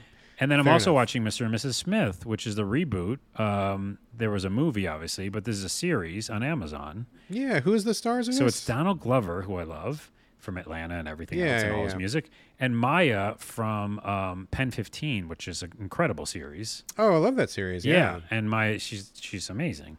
Um, Erskine or whatever his name, last name is. And so they're, you know, they basically sign up to do these high risk jobs, and they get paired up with each other. I never saw the movie, by the way. I didn't see it either. Yeah. So, but they're like a fake husband and wife team to do these missions that are like super, you know, dangerous missions. And they're all pretty skilled at like weapons and stuff, but it's really about like kind of to go back to the emergent gameplay. It's like the messy situations they find themselves in. Is it like, Like- comedy or is it serious? It's serious and comedy. It's it's that Okay. beautiful drama that's got moments of special, you know, quietness, but then also comedy and action. And there's a lot of action.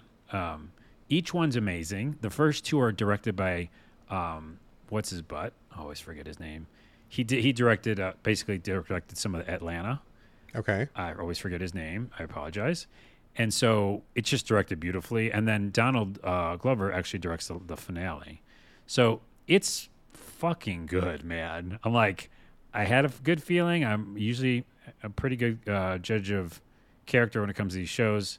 It's very good, man. It's very, very good. All right. So noted. So noted. Those are both very special. Please check them All out. right. Check them out. Carlos recommends. I, I I, do. don't have anything that good this week. I'm sorry. I, Okay. Uh, I haven't had a lot of time to watch a bunch of stuff. We've been kind of dipping into little things. My son. Um, Wait, are you watching an 80s show? Well, I am, but I'm watching something else too. okay. I, uh, my son has been watching. Uh, he wants to watch One Piece. We watched the Netflix adaptation, which was actually pretty great. Uh, Yeah. I really liked it a lot. But he's like, "Well, we should watch the anime now." And I'm like, "Well, it's like a thousand episodes." He's like, "Whatever. We got nothing but time." So I'm like, "Cool." So we start watching it as a family. Like we were all into the One Piece uh, Netflix thing. We thought it was really fun, and we wanted more of that. So we start watching the anime. I think I might have mentioned it before, but we got about 20, 25 episodes into the anime, and I'm out, and my wife is out. Uh, my son is still watching it, but I'll tell you why I'm out is because the pacing, dude, is like, oh my god, it is so slow. It is so slow. Like, um, the stuff they do in one hour of the Netflix adaptation takes him like 15 episodes of like the half hour like anime series. Like, in one of the uh, episode descriptions, it says Luffy throws a punch, and they're not kidding, dude. He threw one punch and that was it. And like they just talk the rest of the time, and it's it's usually stuff that you already know. Like they just rehash the same stuff that's been established. The bad guy will show up and say the same rationale that he's already said like five times already. They recut like it's just like, dude, move this forward. It is so frustrating. So I like Luffy and the One Piece stuff. We had a great time with the Netflix adaptation. I even have a copy of the One Piece RPG. Did you ever play that, by the way? Yeah, I did for a little while, and I Yeah. definitely bounced at some point. Was it two just two standard RPG? Yeah, it was boring. I think just, I was just bored. Yeah. Okay, maybe. So I even got a copy of that back in the day. So I'm like, okay, maybe I'll play some more of this because I would like some more One Piece media.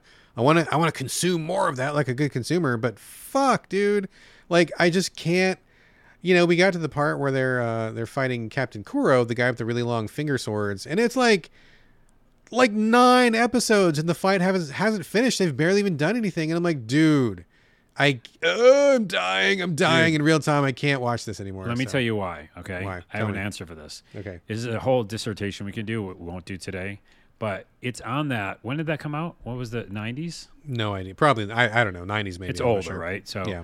um, even 80s probably. Like 80s and 90s anime had this thing where I don't know if it was because they were trying to sell ads or, you know, cereal or toys or whatever, but and it happens in the He-Man world too.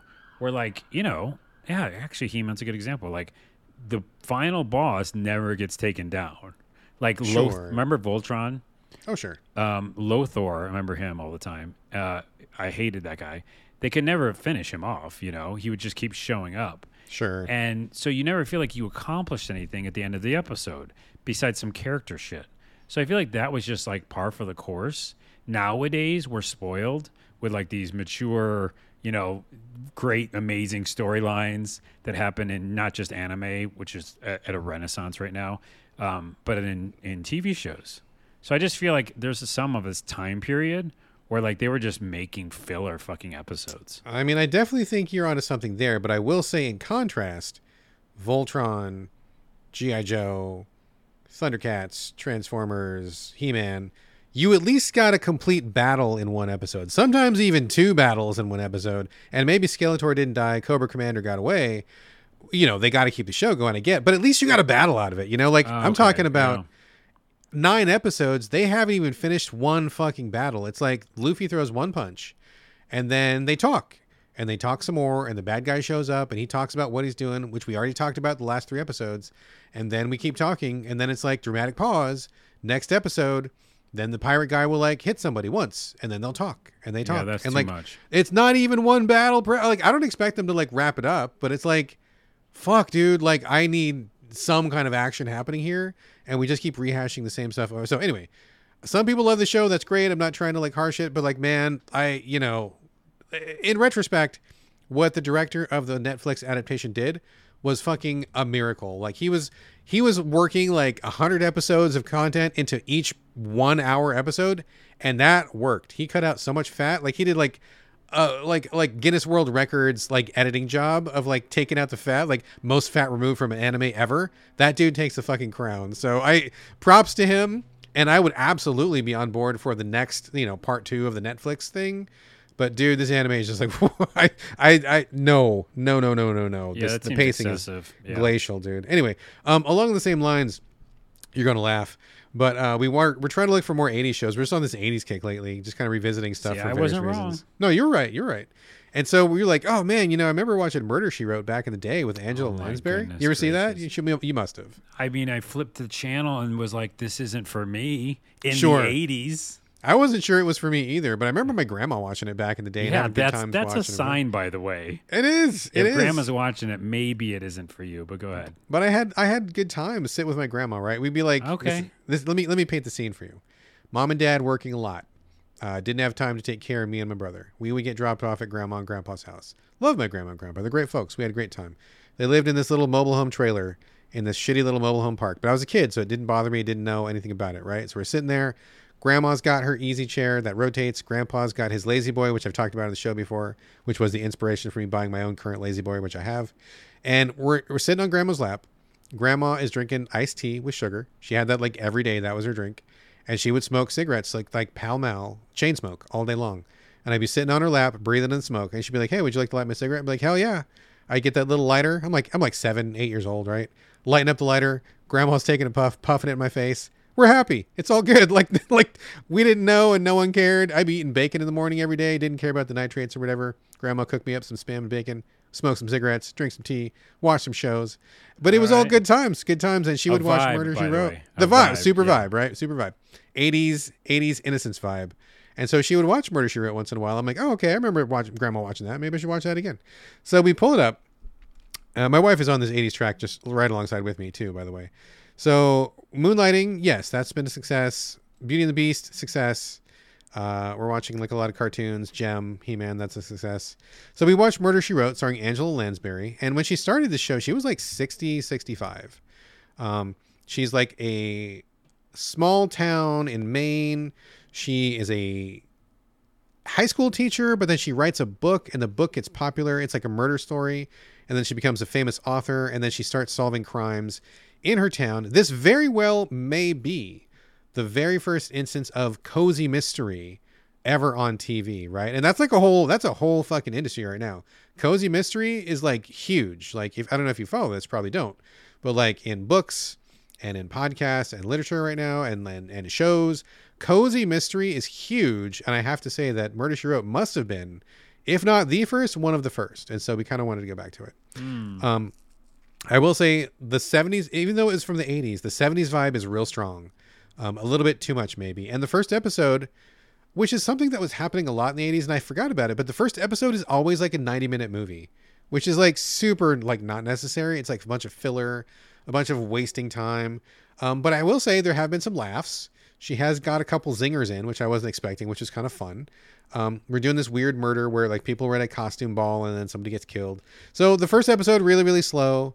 Um, we're gonna give it a couple more episodes. I don't know that we're committed to this one yet, but it has been interesting to go back to see what was popular back then, and uh, it's been kind of a trip. So I'll fill you in as we go. But uh, that was that was something else I watched this week. So just Interesting. FYI. Yeah, the cozy murder mystery thing is definitely huge. Oh, massive, dude! It's massive. So that is like the OG version. Um, but I will say this: we both inspire each other at times on the show. You, even though I'm poo-pooing a lot of it, of you watching Moonlighting all the time, I will. I get kind of have a a hankering for watching an '80s show. So I think what I'll do is I'll find one tonight yeah, and I'll report on it next week for us because, you know, it is a time capsule, and especially for people, men of a certain age, oh yeah, Um, and women too, and men and women of a certain age. I'm speaking and non-binary because- people. well, I'm just speaking of me and you specifically right now. Gotcha. I'm saying you and me are men of a certain age, Sure. and for us at a certain age, it's kind of like uh, going back in the past, and even you kind of uh, what's that trigger memories. Sure. Do you yeah, know what yeah. I mean? Yeah. So I think that's the other reason I like doing it. I don't know about you, but like that's yeah, that's why I'm gonna I'm gonna try to find one that you you know can also see through different eyes because Yeah. we were different ages. And some of that stuff just like hits way differently now, and seeing it through a grown up size as opposed to being eight years old back then is pretty different. So, I mean, I don't know that we're going to stick with this one, but we've got this one lined up. We were talking about maybe Hart to Hart, which was one that we we watched back in the day.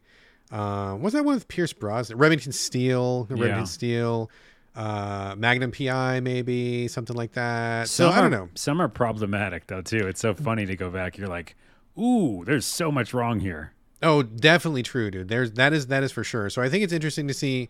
You know, some of these shows actually fare pretty well, and some of them don't, and it's weird to see where some tripped up.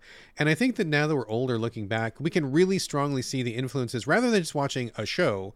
We're like, okay, well, I can see what the writer was trying to do. Like the writer had this agenda, or he had an axe to grind, and he was mad about this certain thing, or he he probably just got divorced and that's why he's writing the women so shitty on the show, or you know, you can kind of see how things are made in a way that we didn't do back then. So that's kind of interesting as well. But we'll see. And also just the nostalgia. The world is a scary place. We want to go back to something that's comforting. And a lot of these Yeah. indie shows are comfort food. And I don't know. You know, I'm, I'm human just like anybody else. I'm not above it. So we'll see. I don't know if we're going to stick with Jessica Fletcher and Murder She Wrote, but it was interesting to try that first episode, and we'll uh, we'll see what happens. So A final tangent is be- on that uh, tangent, whatever. It reboot on Hulu. Did you watch that?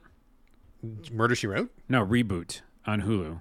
Oh no, uh, no, no, no! You told me about it, and we wrote it down. It's on our list, but we haven't gotten to it yet. That's the one where they're they're uh, rebooting. It's a fake reboot of an old old sitcom yeah, or something. It's right? what we're talking about. The fact that like there was a show like in the '80s or something, and they're rebooting it, but like it's like yeah, revisiting those characters. It's like weird sometimes because Oh yeah, things yeah. have changed.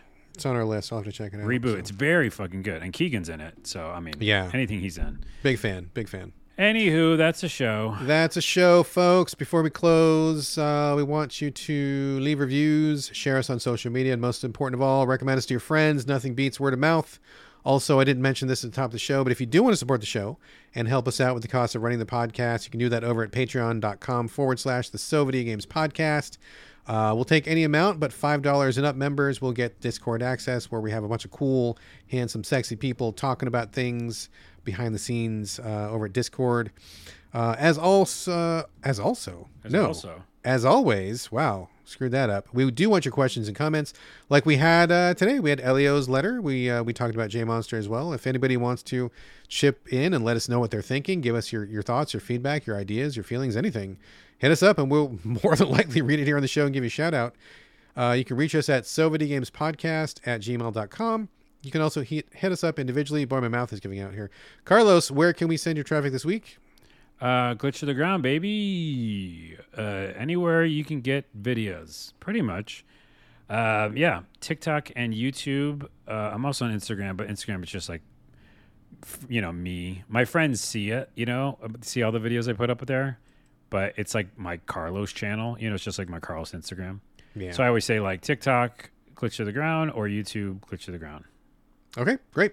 As for me, I'm on Blue Sky, Twitter, and Instagram. It's my name, B R A D G A L L A W A Y, all A's, no O's. And this is going to do it for episode 374. Thank you again for joining us here on the So Games podcast, and we'll see you next week. See you next week.